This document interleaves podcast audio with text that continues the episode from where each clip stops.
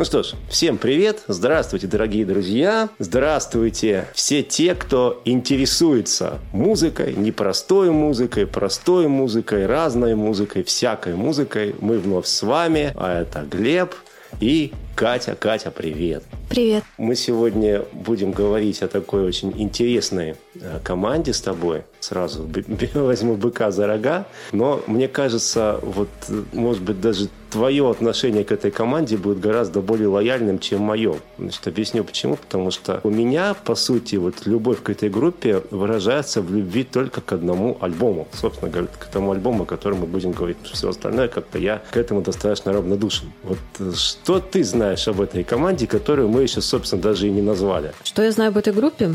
Я об этой группе знала до этого я думала, что много, но меня удивил один очень такой немаловажный факт. Почему-то я думала, что он случился много-много раньше. Я так понимаю, ты имеешь в виду уход из жизни вокалистки? Да, именно про... Вот, а уход из жизни, ну, Долорес. уже достаточно давно, кстати, случился. Ага, ты уже имя назвала. Я думаю, дорогие друзья, вы все уже поняли, да, что сегодня мы будем говорить, а если не поняли, сейчас мы это озвучим. Сегодня мы будем говорить о группе Cranberries и будем говорить о альбоме, который, наверное, вот с моей точки зрения считается однозначно лучшим этой группы, но почему-то критика со мной не согласна, его как-то не выделяют как лучше. Но для меня альбом To The Fightful Departed 1990 года однозначно лучше.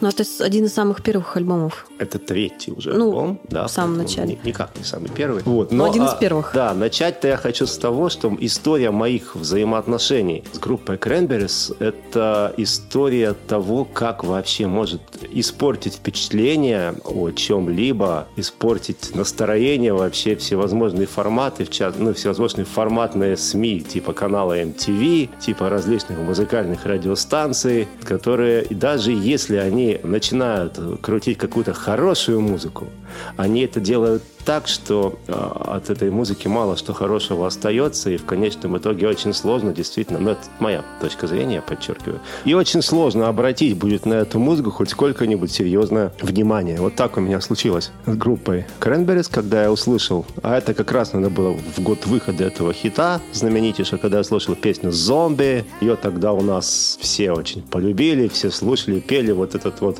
припев замечательный. И, честно скажу, меня эта песня не просто раз не впечатлила, она меня взбесила. Потому что показалось, песня... песня Я первый раз слышу такое мнение. А, песня безумно примитивная, тупейшая, и ничего вообще она как бы интересного из себя не представляет. Тут я тебя не поддержу. Эта песня была написана из-за как раз из-за военных действий происходящих. И вообще по тексту песни я думала, что сначала поют про людей, которые смотрят много телевизор. Но прочитав историю написания песни, оказалось, что это все вот как раз из-за военных конфликтов в это время. Но в пластинке, про которую мы будем разговаривать, тоже есть одна песня, посвященная военному конфликту. А вообще, кстати говоря, вот у, так сказать, рок-музыкантов, да, это достаточно модно посвящать песни всевозможным военным конфликтам, бороться за их прекращение. Причем, как правило, автор песни находится в одной точке земного шара. Военный конфликт происходит другой. строго противоположной точке земного шара. То есть музыкант вообще ни черта не знает об этом конфликте, но песню напишет. Это обязательно. Вот. Но песня «Зомби» зомби, песня зомби как раз-таки, вот, несмотря ни на что, э, меня не впечатлила тогда, и во многом это как раз-таки обусловлено уже тогдашней моей неприязни вот ко всем этим радиоформатам, и в частности канала MTV. Но несколько позже я услышал какие-то другие треки этой команды, увидел клипы. В принципе, мое мнение стало немножко меняться в лучшую сторону, не намного, но тем не менее в лучшую. Я стал понимать, что да, в общем-то, это, ну, как бы, видимо, не сам, вообще не самая плохая в мире команда. Есть, наверное, у них на, на что обратить внимание внимание, но всерьез как раз-таки я действительно влюбился в этот коллектив тогда, когда на одной из распродажи пластинок мне просто по дешевке удалось как раз ухватить вот этот вот альбомчик, потому что, ну, то есть он достался мне вообще за какие-то копейки, и я думаю, что не купить. В общем, купил, вставил в проигрыватель и улетел. То есть я понял, что оказывается, это совершенно замечательная музыка. Музыка абсолютно ни на что не похожая, музыка очень искренняя, музыка очень классная, очень профессионально записанная и исполненная, точнее сказать, нет, вначале исполненная, а потом записанная И, кроме всего прочего, конечно, Долорес О'Риордан обладает абсолютно неподражаемым, совершенно своеобразным, ни на кого не похожим вокалом и совершенно оригинальной, очень такой яркой манерой пения, что, конечно, подкупает. Ну, не такой прям выявленный, такой ярко выраженный, она прям так как будто специально поет этот ирландский стиль. Вот, да, прям про ирландский классно. стиль мы поговорим сегодня тоже, но вообще ради справедливости должен сказать, что потом, когда я уже стал внимательнее изучать творчество и группу, я понял, что вот ну, мне просто очень повезло, потому что на самом деле, да, группа не самая худшая, неплохая, но не среди тех альбомов, которые были записаны до To the Fight for of the Departed, не то, что было написано после, вот ничего подобного, с моей точки зрения, записано не было. То есть все остальное, оно как раз-таки более форматное, более MTV-шное, в большей степени подходит под радиоформат, а здесь, ну вот прям ребята выдали просто, наверное, всю музыку, которую они могли написать до и после именно вот в этой пластинке. Ну, у тебя интересно получается, ты послушал одну песню, тебе крайне не понравилось, и ты все-таки решил купить альбом, э, все-таки вслушаться в эту группу. Ну, я, во-первых, потом уже, когда я купил альбом, я послушал не одну песню, я послушал еще какое-то количество вещей, пусть невнимательно, но тем не менее уже у меня, э, как я сказал, мнение стало меняться. Вот, а потом я все-таки э, подвержен, иногда бываю подвержен мнению авторитетов, и так получилось, что ряд людей, мнение для которых меня не безразлично, говорят, что нет, на Крэмберис это ведь хорошая группа, хорошая, это послушай, послушай. Вот я послушал и, да, признал, что, ну, по крайней мере, в рамках вот этой пластинки группа очень хорошая.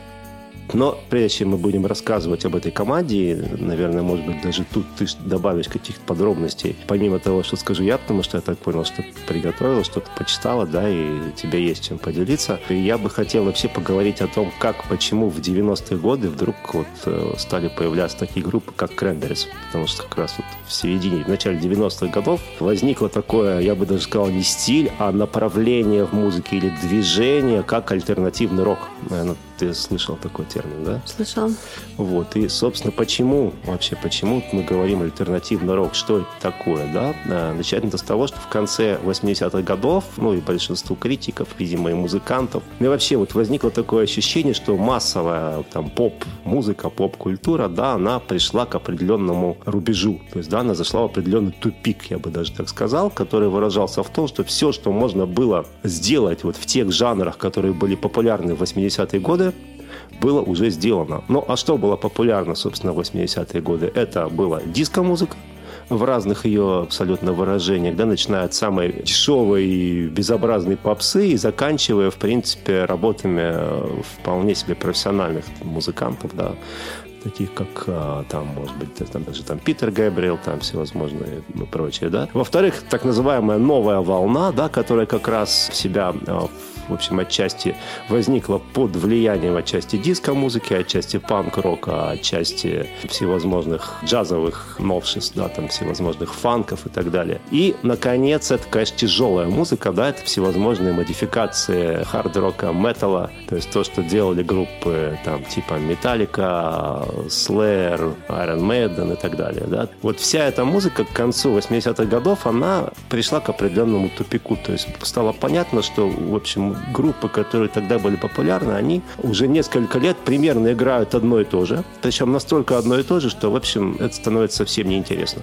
И, в общем, стало, видимо, понятно, что как-то нужно, нужно что-то создавать новое, или, если не создавать новое, то искать какие-то корни, возможно, возвращаться к корням и начинать все сначала. А какие корни, куда нужно возвращаться? Тогда, когда все только начиналось, когда зарождалась вся вообще европейская, американская музыка современная. То бишь в 60-е годы, когда зарождалась рок-музыка, в частности. То есть даже не зарождалась, а когда она переживала период своего такого роста безудержного и брать что-то оттуда, возможно, каким-то образом все это переосмысливать, пытаться сыграть по-новому.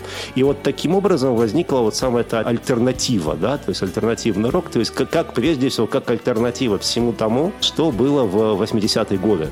Таким образом, в Соединенных Штатах в Америке появился гранж, который, естественно, прежде всего был выражен группой Нирвана, о которой мы говорили, а в Великобритании и в ряде стран Европы появились, скажем, группы, играющие такой тоже, скажем, уже более приближенный к тому, что было в 60-е годы стиль, то есть это в Британии так называемый брит-поп, ну и все, всевозможные другие его модификации. Вот как раз группа Cranberries, да, так, один из примеров вот такой попытки играть альтернативный рок, то есть играть какую-то более сложную, более интересную, более такую а, самобытную музыку, нежели это делали команды 80-х годов, но в то же время играть ее на звуке более современном, то есть звуке 90-х годов, с возможностями 90-х годов, ну и, естественно, учитывая в том числе и тот опыт, который наработали музыкальные группы за все десятилетие 80-х годов. Немножко про историю, да, нужно сказать, как думаешь? Именно самой, самой группы. Ну, начать, наверное, нужно где-то года с 90-го, когда в достаточно молодую команду на пробы пришла вокалистка, которую звали Долорес О'Реордан. А, надо сразу сказать, что группа к тому времени уже была, ее образовали два брата. Там был Нейл и Майкл Хоганы, то есть один играл на басу, другой играл на гитаре. Там еще у них был барабанщик. Вот у них, значит, там были какие-то попытки что-то играть. Даже был какой-то, в общем, временный вокалист. Но там у них не сложилось. И они объявили пробы вокалиста, любого, неважно, вокалиста или вокалистки. Надо сказать сразу, что братья Хоганы были неплохими музыкантами. Писать музыку умели, но с текстами у них были большие проблемы. Ну, что часто, кстати, бывает вот, как раз в западной музыке. И когда Долорес пришла на прослушивание, мало того, что она написала, то есть она ну, заранее послушала демки, которые там были выложены, поддержанной группой Cranberries. Она еще пришла со своими песнями. Вот, она принесла свои песни, она написала тексты на их демки. И они посмотрели, что ну, мало того, что девочка-то еще поет абсолютно уникально, не похожа на других, да, кроме всего прочего, еще и может классные тексты писать. Ну, что, в общем-то, и решила судьбу группы Cranberries. То есть судьбу Долорес, да, в группе Cranberries. Группа состоялась, начала репетировать, давать концерты, записывать синглы, но популярность к ним пришла далеко не сразу. Их же вообще в первое время не приняли, они считали такой примитивной группой, критики не воспринимали, первый альбом у них вообще был провальный, насколько я помню. Ну, он не сказать, что он был провальный, но особенно спустя годы, да, то есть он потом тоже уже был раз, разошелся миллионами, но по сравнению со следующим альбомом он, конечно, был никакой. То есть э, в 93 году они записали свой первый альбом, в 94-м записывают второй, который как раз-таки принес им всемирную популярность именно благодаря вот этому хиту «Зомби», про который мы уже поговорили, да?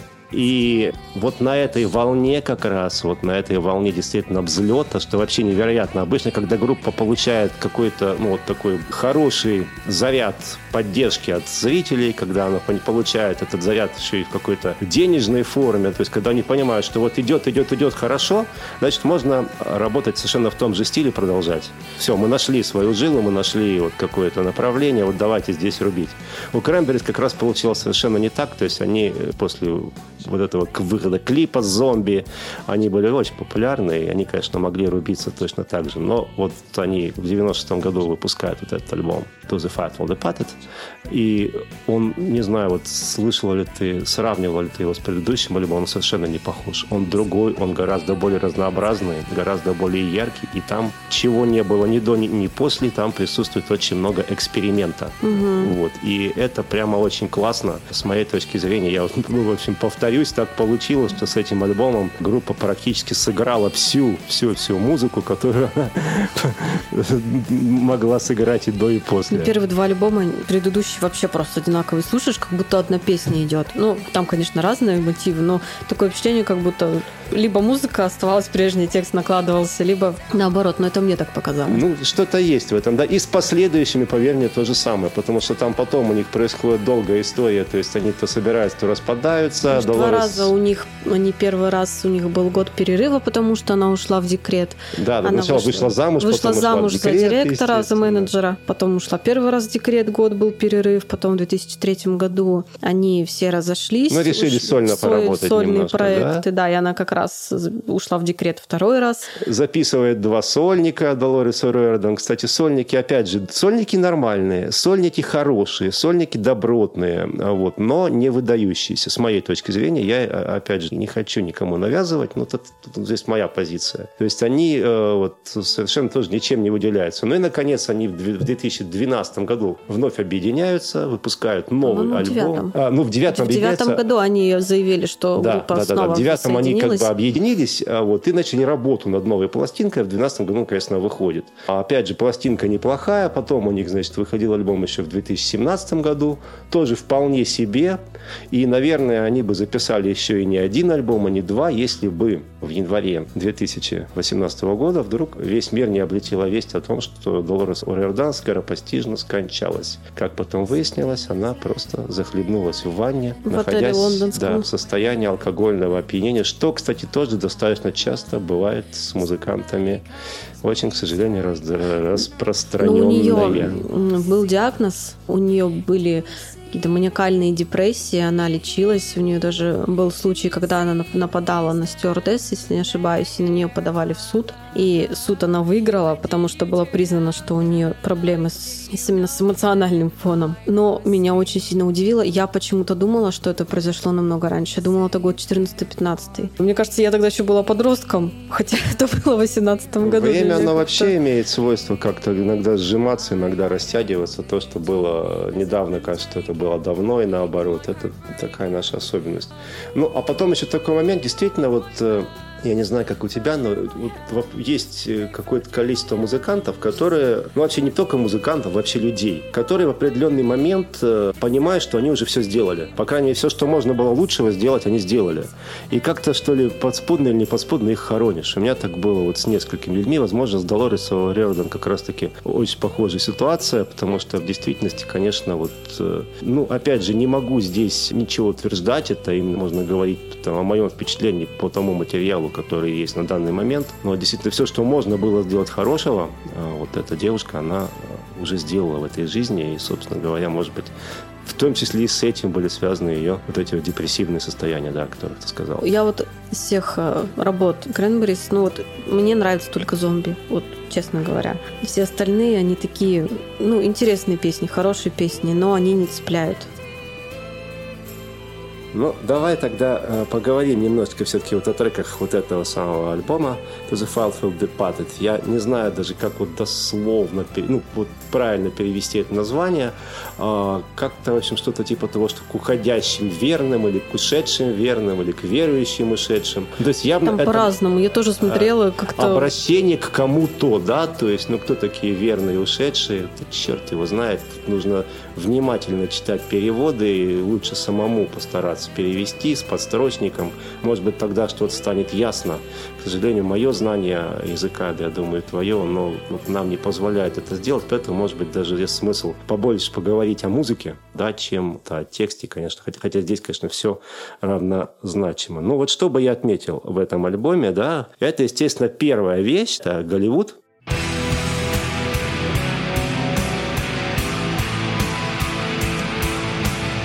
Это открывашка, такой боевичок, ты говоришь, что тебе нравится зомби, но мне кажется, что эта песня в чем-то это такой повтор зомби, да, то есть тоже драйвовая вещь вот с этими вот, вот такими жесткими, тяжелыми гитарами, достаточно ритмичная, достаточно такая кочевая штука, но мне она нравится гораздо больше. Нет. Мне кажется, в ней мне гораздо кажется, больше... Вот это и зомби, это вообще разные вещи.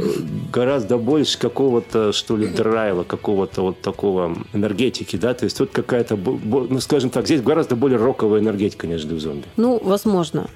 Но сказать, что они похожи, я так не могу сказать. Ну, а по тексту, хотя вот музыка драйвовая, а по тексту она такая прям слюнявенькая. Если вот по переводу смотреть, ну, что она там страдает. Ну, во-первых, вообще давай начнем с того, что текст пишет девочка. Ну, да. Девочкам свойственно страдать, это первый момент. А второй момент, что вообще, к сожалению, если начать переводить всерьез многие западные группы, то выяснится, что по текстам-то они отнюдь-отнюдь не блещут, да, и, в общем-то, все наши отечественные поп-исполнители. Ну, я очень люблю цитировать эту фразу там, Дмитрия Пучкова, он в свое время сказал, что перевел текст Led Zeppelin и понял, что песня «Седая ночь» группы «Ласковый май» — это вершина поэзии по сравнению с этим. Вот. К сожалению, это так, да, но в данном случае текст, он скорее является каким-то дополнением к музыке. В большей степени музыка здесь, конечно, первична.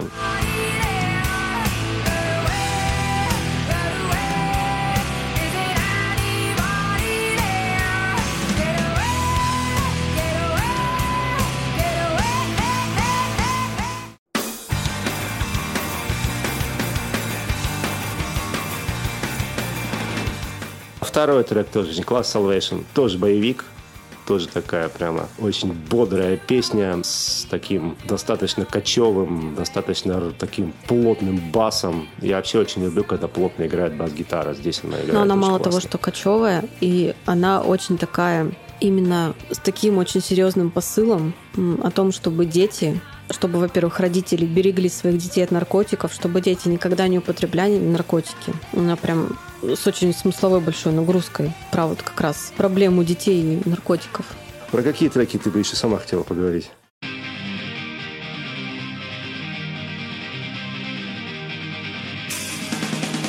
Тут есть одна такая песня, которая перетечет в следующий выпуск подкаста. Мне так показалось. I just shot Джон Леннон. I just shot Джон Леннон. Ну, Такая А- тоже прик- прикольно, мне она понравилась. Песня хорошая, как, впрочем, и многие песни в этом альбоме. Тоже, кстати, очень кочевая такая, очень бодрая, очень энергичная, что вообще не характерно для всего последующего Кренберис. То есть вот столько ритма, столько барабана такого действительно добротного, такой ритм секции, действительно, которая выдает на максимум. У них, по-моему, не было ни до, ни после, как вот э, в этой пластинке.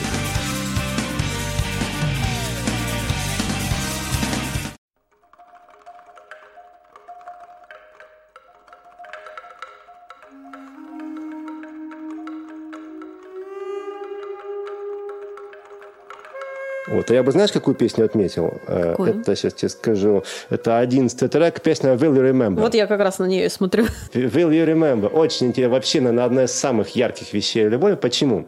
Потому что это как раз вот те самые ирла- ирландские корни, да, про которые мы... э, Ярко выраженный. да, ярко выраженные. Во-первых, она очень действительно интересно записана, с интересным звуком. Во-вторых, нужно сказать про ирландские корни отдельно. Да? То есть ирландскость – это одна из главных характерных черт вот всех музыкантов, вышедших вот из этой части света. Да? То есть что такое Ирландия, по сути? Это, вообще это часть Великобритании, да? часть, по сути, Британской империи всегда была. И вот э, Ирландия всегда находилась по отношению к, ну, небольшой такой экскурс в историю, да, наверное, по отношению к Англии, примерно вот в том же отношении, как, нет, не буду говорить, как что и как кто, я просто приведу несколько примеров, исторические аналогии, кому надо поймут, да, вот, то есть, и, во-первых, ирландцы издревле, да, были частью империи. Ирландцы воевали за корону, среди ирландцев было огромное количество, как бы, таких ярких, героических личностей, но при этом никто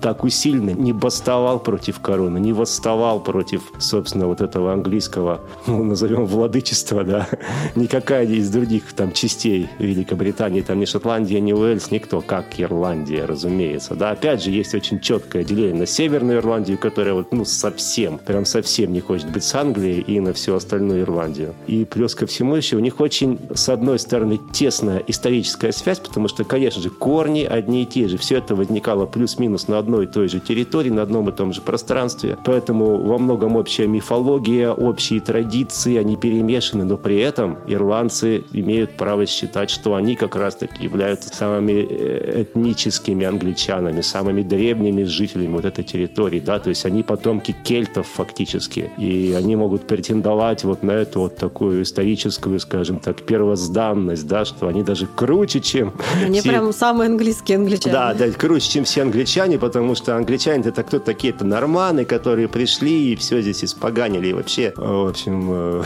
собственно, все племена, все, все жители вот этого британского полуострова, они в итоге поддались вот этому нормандскому влиянию, а ирландцы-то нет, поэтому, конечно, ирландцы, они, ну, по крайней мере, с их точки зрения, могут претендовать вот на такие вещи. В очень таком своеобразном находится, э, еще раз, отношение Ирландии ко всей Великобритании.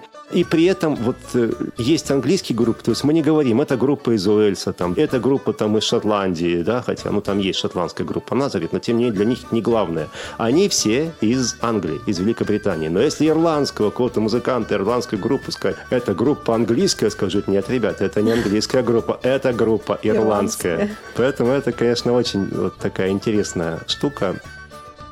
Ну так вот, и естественно, у всех ирландских музыкантов, у многих, это и у группы YouTube, про которую, может быть, мы когда-нибудь поговорим, и про одного из моих любимейших гитаристов Рори Галахера, который тоже ирландец. Вот эта ирландскость у них в их музыке, она где-то, хоть как-то, но обязательно будет проскакивать. Ее слышно. Ее слышно, да, то есть они будут подчеркивать, что вот мы, мы ирландцы, мы особенные. И вот как раз вот эта вот вещь э, Will You Remember, да, то есть это, по сути, такая, с одной стороны, переутилизация под какую-то ирландскую такую народную песню, и по ритмике э, здесь взята такая ирландская джига. Ирландская джига – это такой танец, который в свое время придумали ирландские матросы. Такой очень очень страстные, очень... Ну, то есть это можно только танцевать, когда ты действительно куда-то уходишь там, в далекое плавание, в бой, там, на смерть и так далее. Ты вот will you remember как раз, ну, собственно, что, то есть я буду помнить, да, или ты, или ты будешь помнить, там, по-всякому она говорит, что я буду помнить, что я не буду помнить и так далее. Но, по сути, это можно вот, если говорить по тексту, да, то есть адресовать либо к человеку, который куда-то, куда-то уходит очень далеко, либо, наоборот, который остается, ты ему говоришь, там, ты будешь помнить? Да? Вот это там мое платье. Вот такая песня. Песня очень хорошая. А ты как-нибудь понимаешь связь между песнями в альбоме? Ну, то есть я вот по названию песен, по текстам песен вообще никакой связки не увидела. А, слушай, здесь, если связь какая-то есть, то она скорее какая-то эмоциональная. То есть тут в большей степени может быть работа даже не музыкантов, а продюсера, который действительно подобрал. Но это обычно, это задача любого продюсера расставить все песни в альбоме в таком порядке, чтобы пластинка воспринималась не как набор песен, а как нечто единое. Целое, может быть, да. есть какой-то смысл, но просто тут а, совершенно разные тематики. Любовь, война, дети, страдания, переживания. Может быть, как бы... Ну нет, я думаю, здесь в большей степени какая-то, я говорю, музыкальная связка есть именно вот такая, когда по музыке, по гармонии, по логике одна вещь продолжает логически другую, чисто музыкально по текстам вряд ли. Ну, возможно.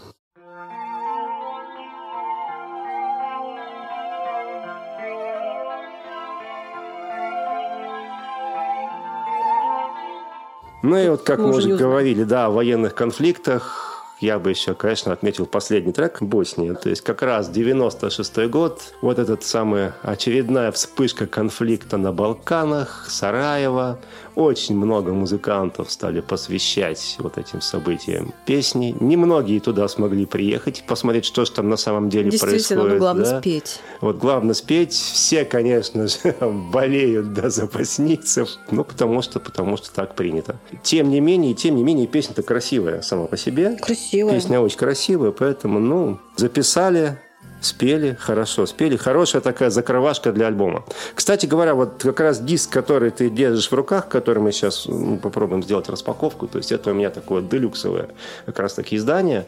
И вот здесь есть несколько бонус-треков к этому альбому, добавлены вещи, записанные примерно в то же время, там либо вышедшие на синглах, либо просто записаны, но не вошедшие в альбом. И вот тут, например, есть такая замечательная вещь, как классическое произведение Авы Мария, которое исполняет как раз таки Долорес. Она пела с одним известным исполнителем, и был концерт и как раз, по-моему, она исполняла ее для королевы Великобритании. Ну, опять же, песню. британские музыканты очень любят петь для королевы. Мне очень в этом смысле даже больше нравятся не столько британские музыканты, сколько я обожаю английскую королеву Елизавету, потому что в свои 90 с лишним до сих пор все это терпит.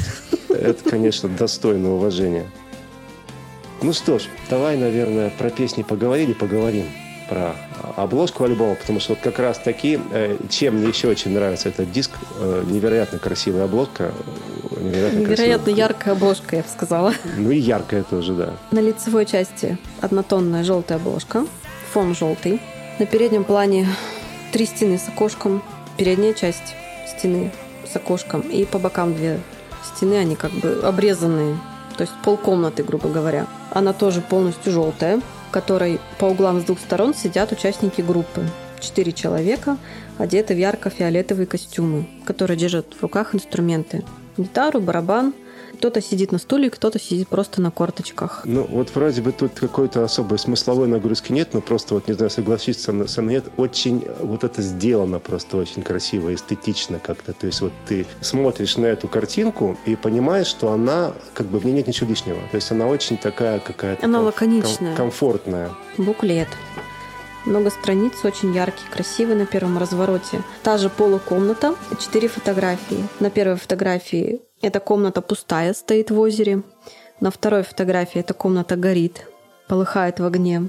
На третьей фотографии сидит на стуле один участник группы. И на четвертой фотографии просто огненное кольцо. На следующем развороте текст песен. Ну, Там много текстов. Да, много деле. текстов. Да. Все тексты. скажем. Да, на каждом развороте просто все тексты песен. И на последнем развороте буклета лежит младенец. Причем он, он лежит на какой-то фиолетовой ткани, и вокруг него огненный круг. Ну, то есть тут как раз-таки, возможно, какие-то и мифологические сюжеты, их просто нужно знать, поэтому здесь мы с тобой, может быть, недостаточно компетентны, чтобы вот как-то Наверное, да. растолковать вот э, всю эту символику обложки. Я могу просто как вот за, за себя говорить, что я когда вот первый раз этот альбом слушал и как раз смотрел, вот рассматривал вот эту вот книжечку, у меня какое-то чувство возникло полнейшей правильности, да, того, что вот одно очень хорошо дополняет другое.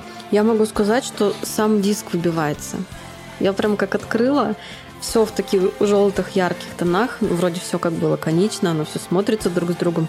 Но диск он сделан как а, старая бобина от магнитофона. Причем в таком черно-серо-зеленом, просто вообще не подходящий. А, по- знаешь, я думаю, что это вообще диск скорее оформлен, потому что была так оформлена серия вся, потому что у меня есть, допустим, предыдущий альбом, как раз таки, вот где это зомби. То есть там все абсолютно оформлено по-своему, а диск точно в такой же как раз таки гамме То есть у них оформлен. просто диски То есть такие. это, скорее всего, какая-то серия была, да. И на обратной стороне диска название группы. Очень красивая фотография. Такая же полукомната, три стены, стоят в сосновом бару, в заснеженном сосновом бару. Вот такой вот красивый диск мы вам сегодня принесли.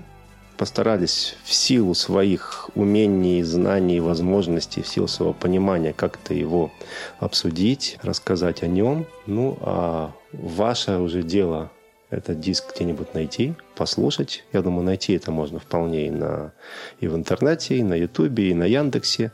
Ну, а лучше, конечно, найти его на физическом носителе. Это уже мои рекомендации. Сесть дома, налить себе чашечку горячего чая или какого-нибудь глинтвейна. Очень хорошо, кстати, глинтвейн подходит под этих ирландцев. И вдумчиво Послушать. послушать, да. Так что, дорогие друзья, слушайте хорошую музыку, слушайте разную музыку. Она делает ваш мир богаче, интереснее. Ну, а мы с вами прощаемся. До новых встреч. Пока.